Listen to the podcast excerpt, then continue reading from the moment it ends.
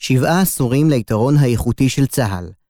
השתנות התפיסה לגבי מהות היתרון האיכותי של צה"ל על אויביו, השתנות היתרון האיכותי בפועל, וכיוונים לעתיד.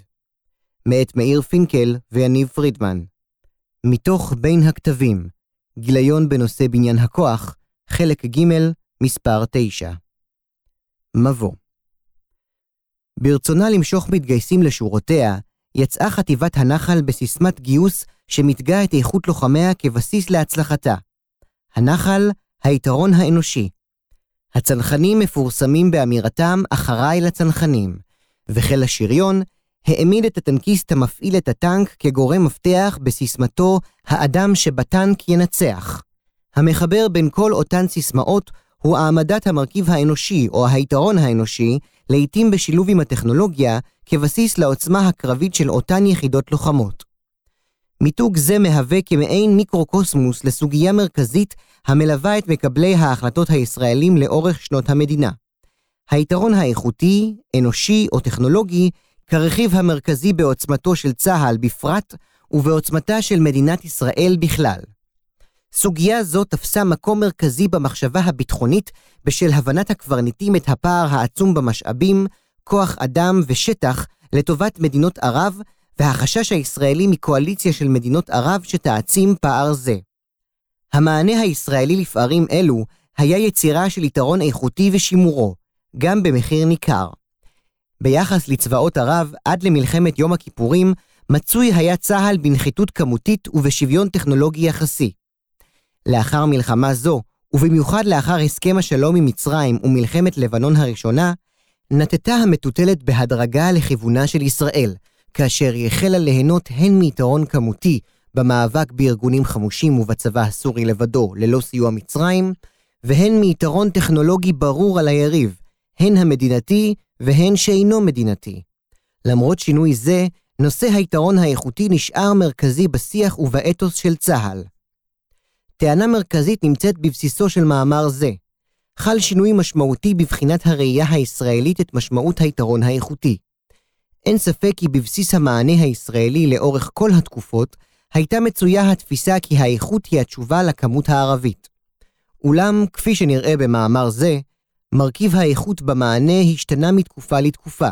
בתחילה עד לסוף שנות ה-80, הצבנו כמענה ליתרון הכמותי את האדם כמרכיב המרכזי של היתרון האיכותי. תקופת הביניים של שנות ה-90 הינה תקופת מעבר בתפיסה שבין מרכזיות האדם לבין מרכזיות הטכנולוגיה כלב המענה האיכותי. בתקופה השלישית, מאמצע שנות ה-90 ועד לימינו אנו, העמדנו במרכז המענה האיכותי את הטכנולוגיה. בתקופה זו, ייעוד הטכנולוגיה היה צמצום יחסי השחיקה בשדה הקרב וצמצום האבדות כמענה לרגישות הגוברת לנפגעים.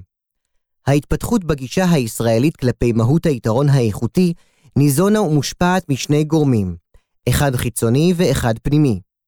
הגורם החיצוני קשור בהתפרקות הצבאות הסדירים של מדינות ערב, עליית הארגונים והפיכת הטכנולוגיה הצבאית לזמינה יותר, טכנולוגיית מדף. הגורם הפנימי קשור בירידת הלכידות החברתית ועליית הרגישות לנפגעים. לעבודה זו שלושה חלקים העוסקים בשלוש תקופות שונות. בכל פרק נזכור בתחילה את ההנחות הרווחות הנוגעות למהות היתרון האיכותי ולתפקידו, למאפייני האויב מולו מתמודד צה"ל, למאזן הטכנולוגי ולמאפיין החברתי. החלק הרביעי, האחרון, יהווה סיכום ומסקנות. בפרק הראשון נזכור את התקופה הראשונה, מקום המדינה ועד סוף שנות ה-80. בתקופה זו האויב המרכזי היו צבאות ערב הסדירים.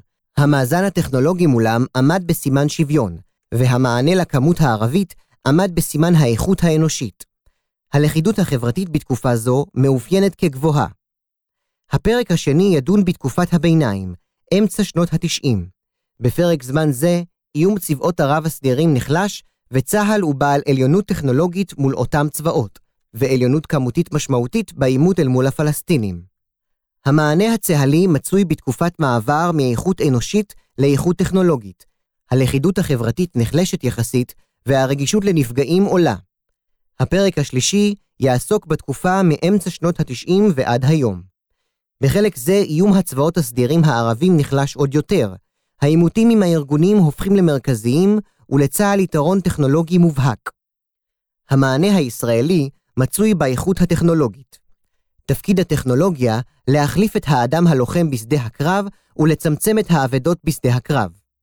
בו בזמן שהלכידות החברתית נמוכה יחסית והרגישות לנפגעים גדלה. בפרק הרביעי נסכם את ממצאי המחקר ונגיע לידי מסקנות והמלצות עתידיות. פרק א', מהקמת המדינה ועד לסוף שנות ה-80, היתרון האנושי.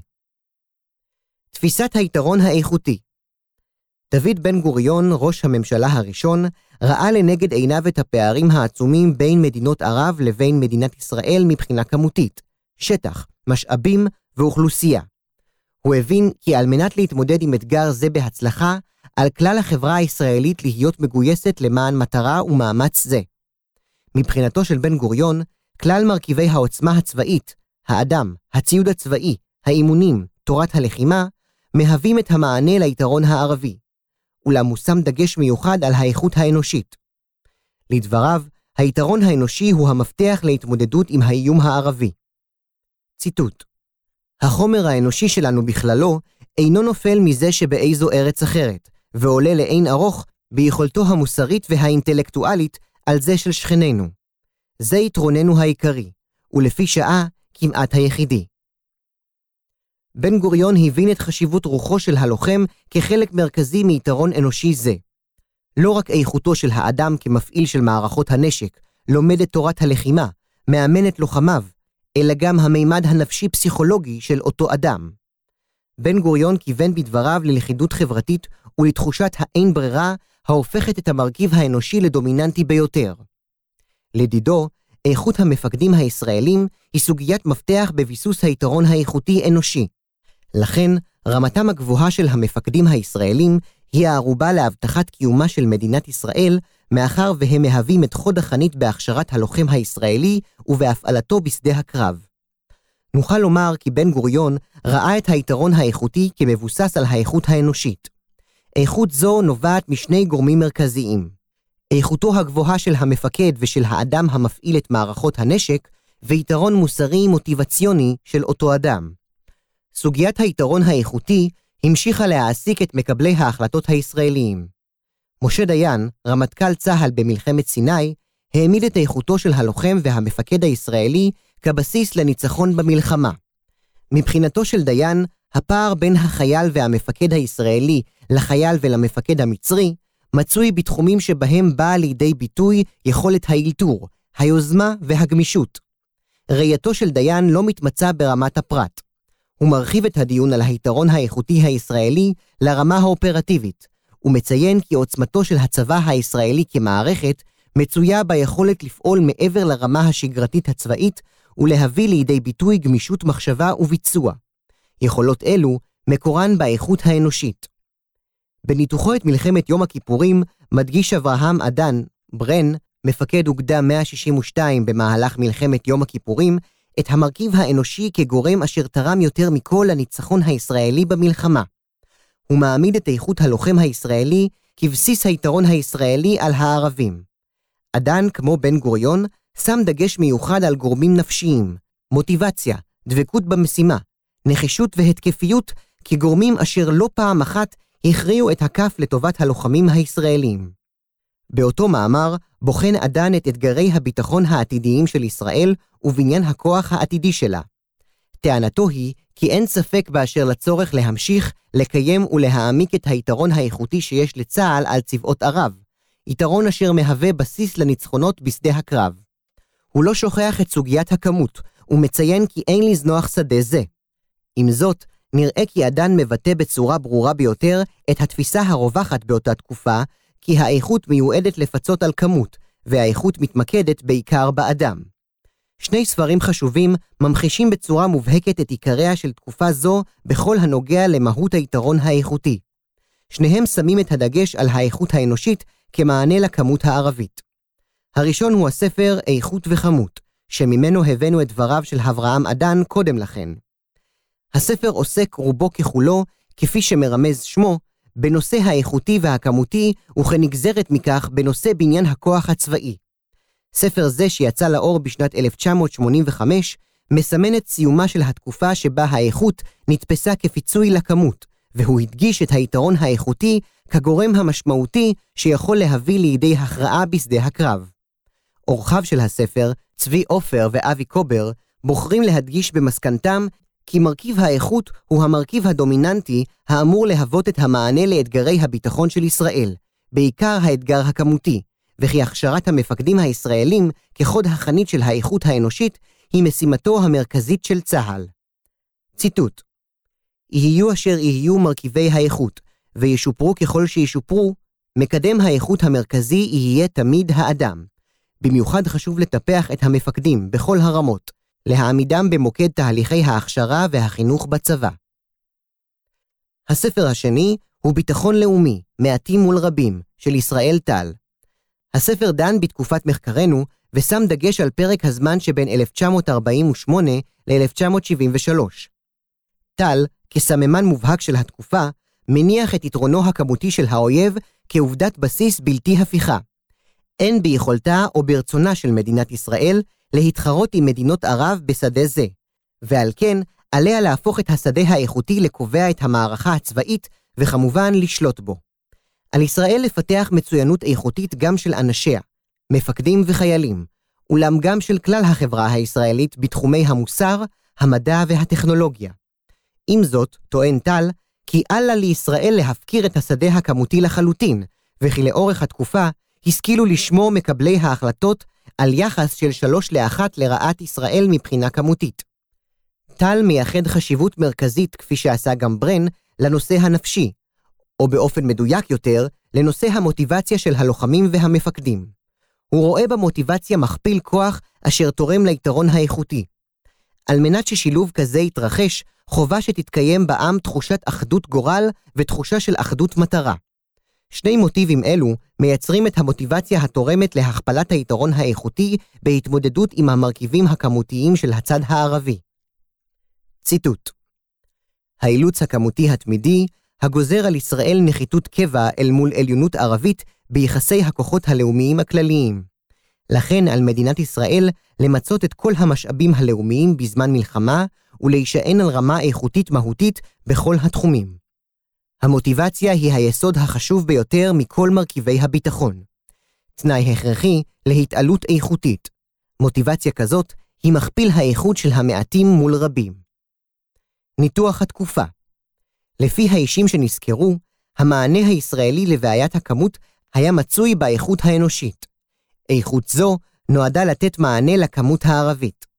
בתקופה זו, ממוצע האיכות האנושית של צבאות הלאום הערבים היה נמוך משמעותית מזה של הצבא הישראלי.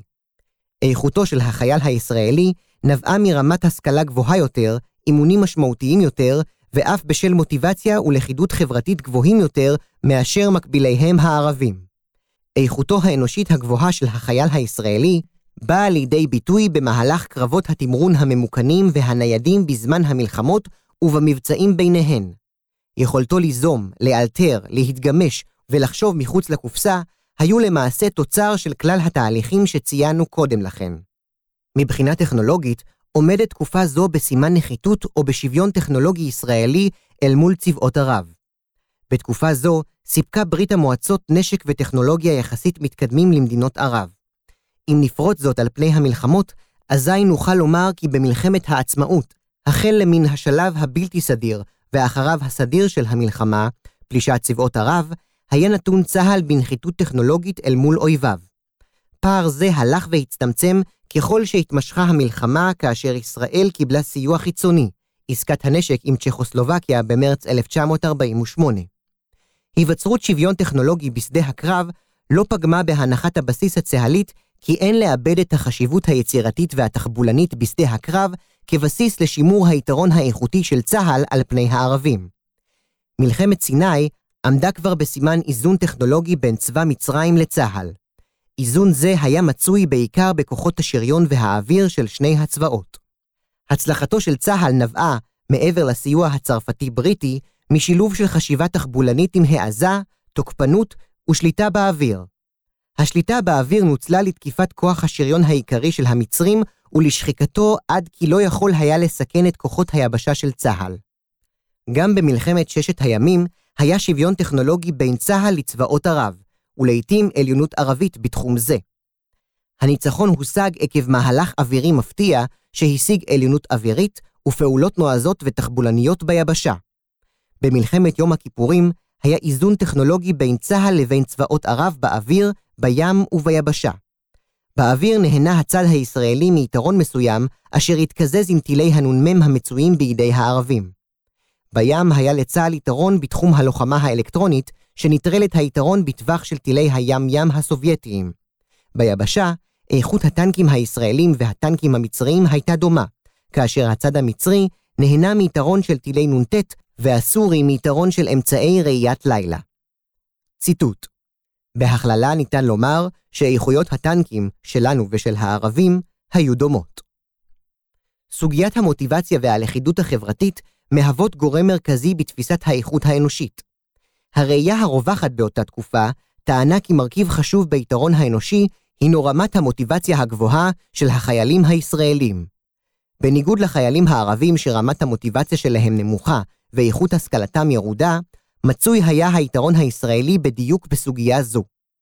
בתקופה זו התפיסה הייתה כי איכות החיילים והמפקדים הישראלים נובעת מתחושת השליחות, מוטיבציה גבוהה, והבנה כי מלחמותיה של ישראל הינן מלחמות אין ברירה. הלכידות החברתית ואחדות המטרה מהווים שני גורמים התורמים לכך שהנפגעים הישראלים מתקבלים בהבנה בחברה הישראלית כחלק מהמחיר של הגנתה. כפי שנראה בהמשך, תחושות אלו לא יישארו סטטיות זמן רב וישתנו בתקופת המחקר הבאה. פרק ב' תקופת המעבר, שנות ה-90, מיתרון אנושי ליתרון טכנולוגי. תפיסת היתרון האיכותי תקופה זו עומדת בסימן מעבר מראיית היתרון האיכותי כמבוסס על האדם, לתפיסת יתרון זה כמבוסס יותר ויותר על הטכנולוגיה ועל יתרון הטכנולוגיה הישראלית. טל, בספרו, כפי שהצגנו כבר בחלק הקודם, העמיד את האדם כחלק משמעותי ביתרון האיכותי, אבל הוסיף כבר אז את הנושא הטכנולוגי כחלק ממכלול זה. הוא ראה בפיתוחים הטכנולוגיים המדעיים העצמאיים שדה איכותי שבו ישראל יכולה להמשיך ולקיים את יתרונה האיכותי על מדינות ערב. טל רואה למעשה בטכנולוגיה כאמצעי שנועד לעקוף את הכמות הערבית. אם ננסה לשים את האצבע על הדובר הטוב ביותר של השינוי מבחינה תפיסתית בצה"ל, מעבר מאיכות אנושית לאיכות טכנולוגית, הרי שנוכל לומר כי יצחק בן ישראל ומאמריו הם נקודת המפתח.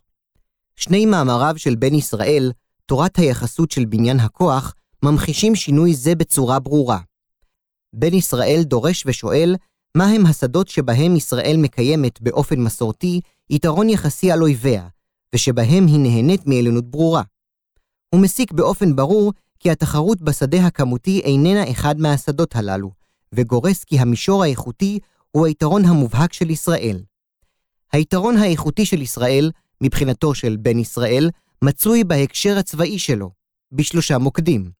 התבססות על טכנולוגיה, על ידע ועל איכות כוח האדם שלו.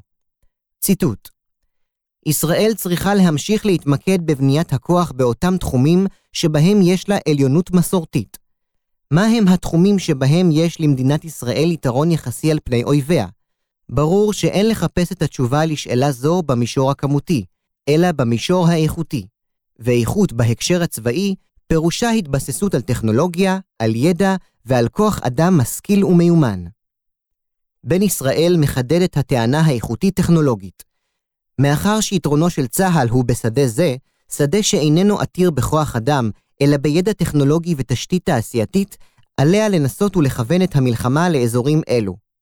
בן ישראל ממחיש זאת באמצעות הזירה הימית והאווירית. הוא גורס, ובצדק, כי זירות אלו נשלטות בידי ישראל בצורה כמעט מוחלטת, וזאת בדיוק בשל אותם משתנים שציינו קודם, ידע, טכנולוגיה ומעט כוח אדם איכותי. אל מול סוג לוחמה שכזה, מציב בן ישראל סוג מלחמה דל בטכנולוגיה שבה לכוח האדם חשיבות רבה, למשל האינתיפאדה. טיעונו המרכזי של בן ישראל הוא שככל שישראל תכוון את העימות בינה לבין הערבים לסוג עימות בעל המאפיינים האוויריים, טכנולוגיה, כסף, כוח אדם מינימלי, כך ישתפר באופן יחסי מצבנו. ציטוט ככל שהמלחמה בינינו לבין הערבים תתנהל ברמה טכנולוגית גבוהה יותר, כמו במקרה המובהק של הקרב האווירי או הקרב הימי, כך יהיה מצבנו היחסי טוב יותר, ולהפך. בן ישראל עושה צעד נוסף. הנחת היסוד שלו נשארה כי האיכות האנושית היא חלק מהבסיס ליתרון הישראלי. אולם הוא עושה חיבור משמעותי בין האדם לבין הטכנולוגיה כמרכיב דומיננטי, ותובע את הביטוי טכנולוגיה חכמה. או בצורה מדויקת יותר, השילוב בין הטכנולוגיה החכמה לבין כוח האדם, הלוחמים החכמים, המפעיל אותה. בן ישראל גם מחבר בין הטכנולוגיה לבין הרגישות של ישראל לאבדות. לדעתו של בן ישראל, היחס הכמותי לטובת הערבים יוצר יחס שחיקה, כואב לצד הישראלי, גם במקרה של ניצחון. אל תוך מרחב זה אמורה הטכנולוגיה החכמה בשילוב עם המפעיל החכם להיכנס ולצמצם בצורה משמעותית את האבדות. יש פה למעשה את תחילתו של שינוי חשוב. אם בתקופה הקודמת מרכיב האיכות נועד לפצות על מרכיב הכמות, כעת מרכיב האיכות, בדומיננטיות גוברת של האיכות הטכנולוגית, אמור לפצות על הרגישות לאבדות. שני מסמכים נוספים מסמנים את סוף תקופת המעבר הזו. מסמך צה"ל 2000, יולי 1999, ומסמך אסטרטגיית צה"ל, אפריל 2000. שני המסמכים שמים דגש על איכות כוח האדם ועל חשיבות המשרתים בצה"ל. מסמך אסטרטגיית צה"ל מדבר על השילוב בין האדם לטכנולוגיה, ושניהם מציעים שינויים ארגוניים העוסקים בכוח האדם על מנת לחזק את איכות כוח האדם המשרת בו. ניתוח התקופה על בסיס הסקירה לעיל, נוכל לומר כי חלה תמורה במאפייני האתגר והמענה הישראלי בתחום מהות היתרון האיכותי. כמו כן, נוכל להצביע על שינויים במישור הטכנולוגי והחברתי שהתרחשו בתקופה זו והשפיעו על ההתנהלות הישראלית. האתגר המרכזי של ישראל בתקופה זו מצוי במעבר בין עימות אל מול מדינות לעימות אל מול ארגונים. צבאה הסדיר של סוריה עדיין קיים ומהווה איום על מדינת ישראל, אולם הוא כבר איננו חלק מקואליציה של צבאות ערב. מה עוד שמצרים כבר עשור מחוץ למעגל הלחימה. תקופה זו מסמלת את תחילתו של השינוי לעבר עימות אסימטרי, שבו גם המדינות וגם הארגונים זיהו את עליונותה של ישראל בשדות הקונבנציונליים, והחלו מעבירים את המערכה לשדות אחרים. כלומר, במקום התמודדות עם צה"ל בקרבות תמרון של שריון, העדיף האויב לעבור ללוחמה מתוך המרחב העירוני והתבססות על ירי טילים, נ"ט ותק"ק. המענה הישראלי בתחום היתרון האיכותי גם השתנה. השנים הללו מהוות שלב ביניים במעבר בין היתרון האיכותי כנשען על איכות האדם לכזה הנשען על הטכנולוגיה. המענה הישראלי מצוי בתחום הטכנולוגי, והטכנולוגיה נועדה לפצות על הכמות הערבית. יכולות האש של צה"ל, הפגיעה באמצעות חימוש מדויק במטרות במרחקים גדולים, נועדו להתמודד עם המסה של צבאות ערב הסדירים. תפיסה זו מקורה בתפיסת ה-Air-Land Battle האמריקאית, מאמצע שנות ה-80, ונתמכה על ידי ההצלחה החלקית מאוד של המערכות האמריקאיות בקוסובו ובמלחמת המפרץ הראשונה. במקביל, יתרונה הטכנולוגי של ישראל על יריביה גדל. ברית המועצות, ספקית הנשק המרכזית של אותם צבאות, מתפרקת, ואיתה קורסת כל תעשיית הנשק הסובייטית, מקור הנשק העיקרי של אויבות מדינת ישראל. כעת, עם הקריסה והגדלת עליונות הנשק המערבית, הדומיננטיות הטכנולוגית של ישראל התבססה והתעצמה.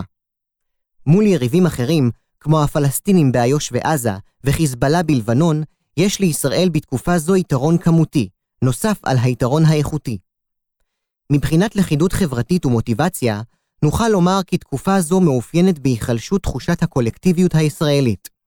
תהליך זה, שניתן לזהות את תחילתו במלחמת לבנון הראשונה, 1982, ובאינתיפאדה הראשונה, 1987 עד 1991, נתן את אותותיו בראשית שנות ה-90.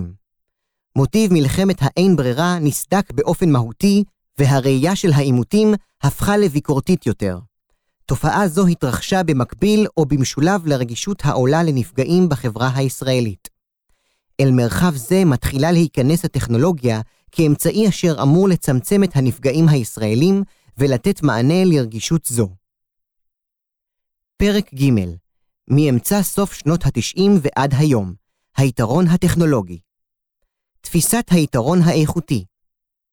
המעבר מהגישה הרואה ביתרון האיכותי האנושי את המענה לכמות הערבית, לגישה הרואה באיכות הטכנולוגית את המענה הראוי, ניתנת לאבחון בצורה חדה ובאופן מובהק במסמך הוועדה לגיבוש תפיסת הביטחון של ישראל, מאי 2006, הידוע בכינויו מסמך מרידור.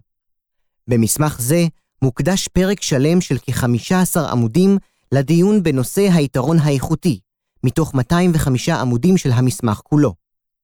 המסמך מבטא, מעבר לדיון באיכות, שינוי משמעותי בתפיסת הביטחון של ישראל ביחס ל-40 השנה הקודמות. במסמך מושם דגש נרחב על האש המדויקת מנגד כמענה ליכולת התמרון של האויב, ביחד עם היחלשות התפיסה של כיבוש שטח על ידי כוח מתמרן, ועלייה במרכיב ההתגוננות כנגד התמ"ס. במסמך זה מוגדר היתרון האיכותי כרצון לעליונות ביטחונית צבאית על פני כל אויביה של ישראל. יתרון זה התבסס על ארבעה גורמים המשתלבים זה בזה. טיפוח, פיתוח, חיזוק ושיתוף. טיפוח איכות אנושית, פיתוח טכנולוגיה מתקדמת, חיזוק תשתית ארגונית ושת"פ אסטרטגי. ציטוט היתרון האיכותי העומד בבסיס מסמך זה מוגדר כחתירה לעליונות ביטחונית צבאית מובהקת על גורמי איום קיימים ופוטנציאליים, המתבססת על שילוב של טיפוח האיכות האנושית, פיתוח יכולות טכנולוגיות מתקדמות, חיזוק התשתית הארגונית ושת"פ אסטרטגי. המסמך מעמיד לנגד עיניו את הנושא הטכנולוגי כמהות היתרון האיכותי. אם בעבר היה הגורם האנושי עיקר המענה, כעת הוא מוכפף לטכנולוגיה. מפתחי מערכות הנשק במערכת הביטחון ובצה"ל, מפקדים שידעו למצות מערכות נשק, לוחמים מפעילי מערכות הנשק, מאחזקי מערכות הנשק. ההתבססות על הטכנולוגיה מופיעה גם במסמך אסטרטגיית צה"ל מ-2006. הראייה של האיכות הטכנולוגית של ישראל כבסיס יתרונה של ישראל על פני יריביה מודגמת בצורה ברורה, כאשר הדגש המושם הוא על יצירת הרתעה כלפי הערבים, הרתעה המבוססת על עליונות טכנולוגית, אווירית, מודיעינית ובתחום השליטה והפיקוד. סוגיה מרכזית העולה ממסמך זה קשורה בסכנת צמצום היתרון הטכנולוגי הישראלי. בתקופה זו חוזרת רוסיה לזירה כשחקן תעשייתי היכול לייצר ולספק מערכות נשק. מדינות ערב, גם ממעגל הקרוב וגם מן המעגל הרחוק, רוכשות נשק רוסי וסיני שמצמצם בהדרגה את יתרונה האיכותי-טכנולוגי של ישראל. בנוסף לכך, מדינות ערביות בעלות אוריינטציה מערבית רוכשות נשק מערבי, וארגונים מנצלים את העובדה כי טכנולוגיות מדף אזרחיות מנפקות מערכות דומות לצבאיות ורוכשים אמצעים אלו. שילוב תהליכים אלו שוחק ומצמצם את יתרונה הטכנולוגי האיכותי של ישראל. שלושה מסמכים נוספים שמים דגש על הטכנולוגיה ככזאת האמורה להוות מרכיב מרכזי ביתרון האיכותי של צה"ל. מסמך חזון הרמטכ"ל מ-2013 ומסמכי אסטרטגיית צה"ל מ-2013, הרמטכ"ל גנץ, ומ-2015, הרמטכ"ל איזנקוט, מתבוננים על הזירה הטכנולוגית כזירה שבה יתרונה של ישראל הוא משמעותי ביותר. הם רואים את הפער המצטמצם במישור זה, תעשיות אזרחיות, חזרת הגוש המזרחי, ומעריכים כי על מנת לשמר פער זה, יש לפתח למשל את תחום המערכות הבלתי מאוישות גם ביבשה ובים, בנוסף לתחום האווירי.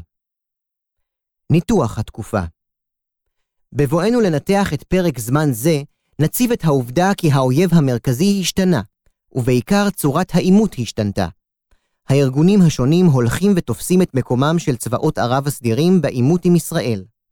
גם הארגונים הפלסטינים וגם חיזבאללה, בנוסף למדינות, שינו את סוג האיום המופנה כלפי מדינת ישראל לעבר עימות אסימטרי.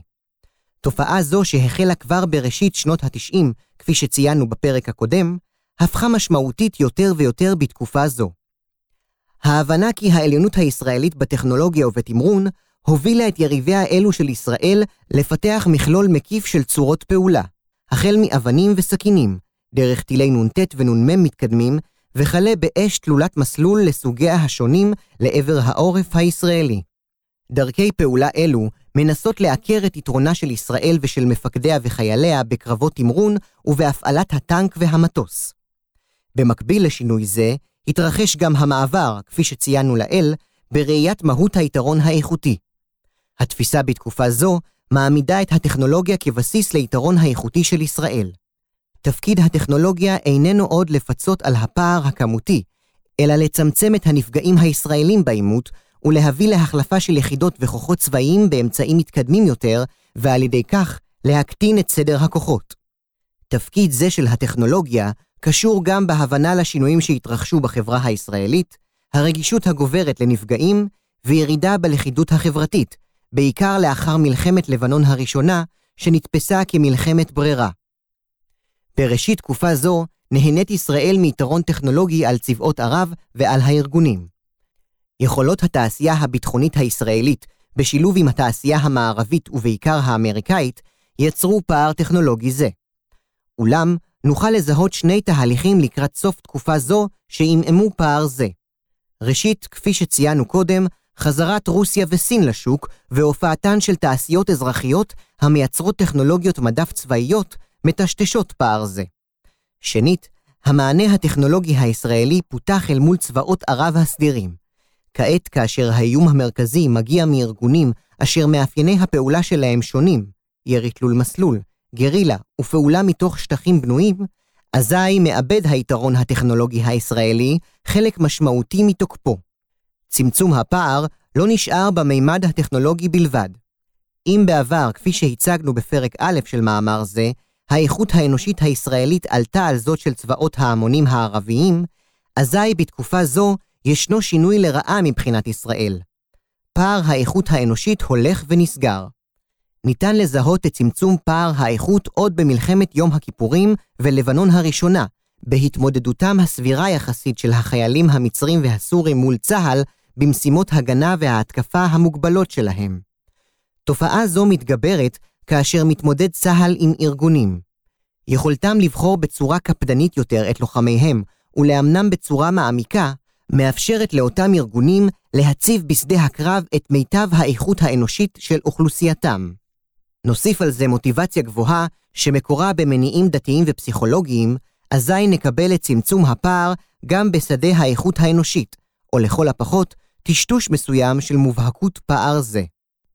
סיכום במאמר זה בחנו את התפתחות תפיסת היתרון האיכותי בצה"ל. הצבענו על שלוש תקופות מרכזיות שבהן השתנתה המשמעות של מושג זה ועל ראייה שונה של תפקיד היתרון האיכותי. התקופה הראשונה, מהקמת מדינת ישראל ועד לסוף שנות ה-80, מאופיינת בראיית היתרון האיכותי כמבוסס על האיכות האנושית. האיכות האנושית תפקידה לפצות על הכמות הערבית. יתרונו של צה"ל על פני צבאות ערב טמון ברמתם הגבוהה של אנשיו. רמה זו מורכבת משני משתנים. רמתם המקצועית הגבוהה של המפקדים ושל האנשים המפעילים את כלי המלחמה, וגורם המוטיבציה, נחישות ולכידות חברתית, המהווה את המניע לפעילותם. התקופה השנייה, שנות ה-90, מאופיינת כתקופת מעבר מראיית היתרון האיכותי כמבוסס על האדם, לראיית היתרון האיכותי כמבוסס על טכנולוגיה. תפקיד הטכנולוגיה לפצות על היתרון הכמותי הערבי. התקופה השלישית, מאמצע שנות ה-90 ועד ימינו, מאופיינת בראיית היתרון האיכותי כמבוסס על הטכנולוגיה. הטכנולוגיה תפקידה לצמצם את הנפגעים ולהביא לידי החלפה של מערכות ישנות בחדשות ולאפשר הקטנת סדרי כוחות. במקביל לניתוח זה, בחנו גם תהליכים פנימיים וחיצוניים שהיו ברקע התקופות והשפיעו כל אחת בתחומם על ראיית היתרון האיכותי. תהליך חיצוני מרכזי קשור בהשתנות האויב. אם בתקופת המחקר הראשונה והשנייה, עד שנות ה-90, האויב המרכזי היה צבאות ערב הסדירים, אזי הרי שמאמצע שנות ה-90 הארגונים החלו תופסים את ליבת הקשב. שינוי זה הוביל להיפוך במשוואת הכמות. אל מול צבאות ערב מצוי היה צה"ל בנחיתות כמותית. אולם כעת, אל מול הארגונים, מצוי צה"ל ביתרון כמותי. השינוי באויב מקורו ביציאת מצרים ממעגל הלחימה, בהתפרקות הגוש הסובייטי ומאוחר יותר התפרקות מדינות הלאום, וכמובן בהבנה של המדינות והארגונים כי המענה האסימטרי מאפשר להם התמודדות נוחה יותר עם יכולותיו של צה"ל. תהליך זה מלווה בעלייה באיכות הלוחמים הערבים. בעוד בצבאות ערב הגיוס היה המוני ואיכותם הייתה בהתאם, כעת, בתקופת הארגונים, יכולתם לברור את המתגייסים השפיעה לחיוב על איכותם, ונראה כי צמצמה באופן מסוים את מובהקות היתרון שהיה לצה"ל בתחום. תהליך פנימי בעל השפעה רבה קשור בנושא החברתי הישראלי. תקופת המחקר הראשונה, החל מקום המדינה ועד לשנות ה-80, מאופיינת בלכידות חברתית גבוהה, נחישות רבה ונכונות לסבול נפגעים. לעומת זאת, שתי התקופות המאוחרות, סוף שנות ה-80 ועד לימינו, מאופיינות בירידה בלכידות החברתית ורגישות הולכת וגוברת לנפגעים ישראלים עקב שילוב של איום קיומי פוחת על ישראל, ובהתאם, קונצנזוס הולך ונשחק לגבי מטרות הפעלת הכוח הצבאי של ישראל. תהליך נוסף, משולב, חיצוני ופנימי, קשור בטכנולוגיה או בפער הטכנולוגי בין ישראל לאויביה. התקופה הראשונה, עד סוף שנות ה-80, מאופיינת באיזון טכנולוגי בין ישראל ליריבותיה. ישראל נהנתה מסיוע מערבי ומייצור מקומי, בעוד מדינות ערב מסיוע סובייטי מזרחי. החל משנות ה-90, עם התפרקות ברית המועצות, נהנתה ישראל מיתרון עצום על צבאות ערב, שאיבדו את משענתם הטכנולוגית-צבאית, ובוודאי על הארגונים החסרים יכולות טכנולוגיות צבאיות מתקדמות. החל משנות האלפיים, משתנה שוב משוואה זו. חזרתה של רוסיה לזירה הבינלאומית וכניסתה של סין אפשרו למדינות ולארגונים לשוב ולהיות בחזית החידושים מבחינה טכנולוגית צבאית. בנוסף, האזרוח של טכנולוגיות רבות והפיכתן לטכנולוגיות אזרחיות המצויות על המדף, מצמצמות גם הן פער זה. המלצות הכוונת בניין הכוח בראייה לעתיד.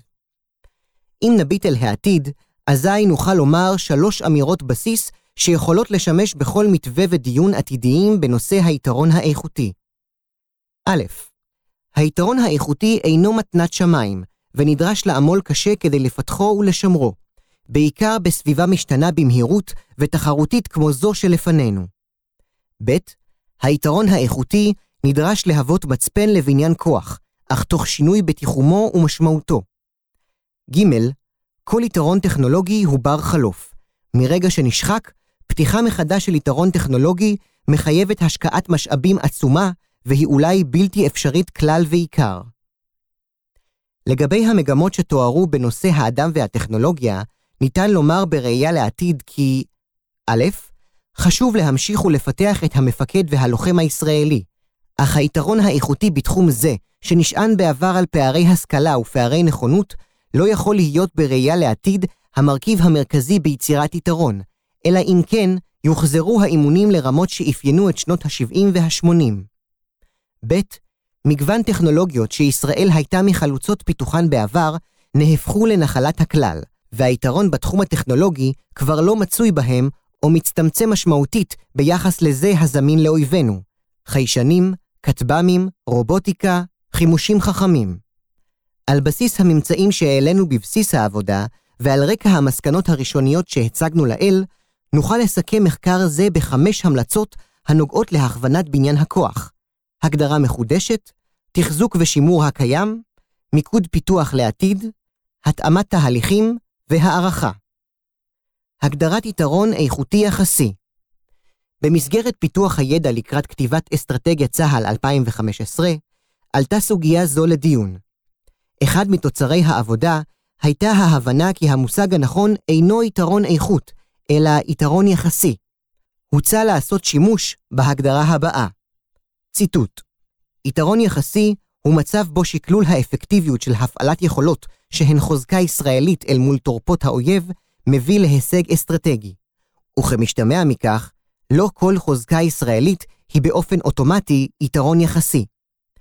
יתרון יחסי אינו מצב קבוע, והוא יכול להשתנות תוך כדי עימות. הוא דורש פיתוח ותחזוקה מתמידים. אנו ממליצים לאמץ הגדרה זו על מנת להכווין את תהליכי החשיבה הצה"ליים, וכנגזרת מכך, גם את תהליכי בניין הכוח. תחזוק ושימור יכולות קיימות. בחלק זה, אנו ממליצים לעשות שני מהלכים. הראשון, המשך שימור המרכיב האנושי, הנשען על כוח האדם האיכותי הצה"לי. תהליך זה ייעשה באמצעות המשך המיונים, ההכשרות והאימונים, תוך שימת דגש מיוחד וחיזוקו של מרכיב ההכשרה. המהלך השני עוסק בהרחבת יכולות קיימות בתחומים קיימים, בדגש על חיישנים, כטב"מים, חימושים ורובוטיקה, תוך הפסקת פיתוח יכולות שאין לצה"ל יתרון גדול על פני המתפתח בעולם והגברת רכש מן המדף. בתחומים בהם מזהה צה"ל לקונה או פער מבצעי גדול, כדוגמת התת-קרקע, יש להמשיך ולפתח מענה טכנולוגי. פיתוח משמעותי של תחומים אל מול תחומים שבהם יש לשמר ולתחזק את המצב הנוכחי, ישנם תחומים שבהם אנו ממליצים להשקיע בפיתוח עתידי. 1. הכוונת המו"פ לטכנולוגיות שמאפשרות מיצוי מיטבי של האדם והטכנולוגיה הקיימת. א', רשתיות, ב', קישוריות, ג', מערכות תומכות החלטה. 2. חיזוק היכולת לפתח תפיסות לחימה חדשניות, העושות שימוש באמצעים הקיימים, אדם וטכנולוגיה קיימת, ומכווינות, יוזמות, באופן מיטבי את המו"פ המאפשר מיצוי זה. א', עידוד חדשנות תפיסתית בכל דרך אפשרית, תחרות בין יחידות, פרס רמטכ"ל ייעודי, משקל בקידום. ב. חיזוק יכולת הבחינה של תפיסות חדשות. יחידות חדשנות מסומנות מתוך כלל יחידות צה"ל, משאבים להתנסות, אמצעי סימולציה מתאימים. התאמת תהליכים לקצב השתנות המציאות. הגברת קצב שינויים בתהליכי בניין הכוח של צה"ל לצורך האצת קצב פיתוח. הצטיידות והטמעת מענים טכנולוגיים חדשים, ותוך נטילת סיכונים לצורך קיצור משך הפיתוח. 1. הגדלת מרכיב הרכש מן המדף של מוצרים קיימים, בדגש על כאלו בהם החדשנות הטכנולוגית מצויה בשוק האזרחי. 2. בחלק מהתחומים, הסרת חסמים פנימיים שמעריכים תהליכי בניין כוח. 3. בחלק מהתחומים, בעיקר אלו בהם אופי הבעיה נמצא בהתפתחות, פיתוח תשתיות טכנולוגיות שיאפשרו התאמת המענה לבעיה בהמשך הזמן ולא מתחילת הדרך. בתחומים שיוחלט, צמצום דומיננטיות הדמ"ץ המוגדר היטב על מנת לאפשר התפתחות המערכת בהמשך, תוך הבנת משמעות הגדלת עלות הפיתוח. 4. דיפרנציאליות בתוכניות רב-שנתיות, בהתאמה לקצב השתנות הבעיה המבצעית עמם הם מתמודדים.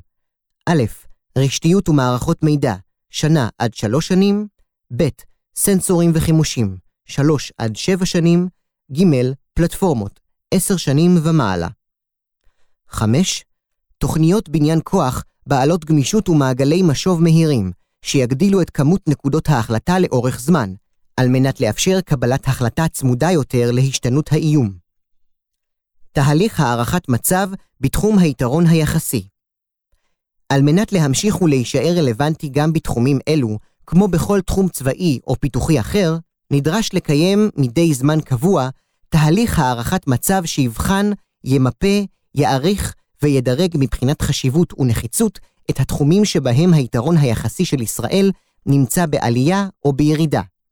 הכוונה לתהליך כפול, פנימי, כזה שיבחן את התהליכים של פיתוח היתרון היחסי שכבר מתרחשים בפועל, פיתוח אמצעים, טכנולוגיה ועוד, ויעריך את מידת הנחיצות שלהם.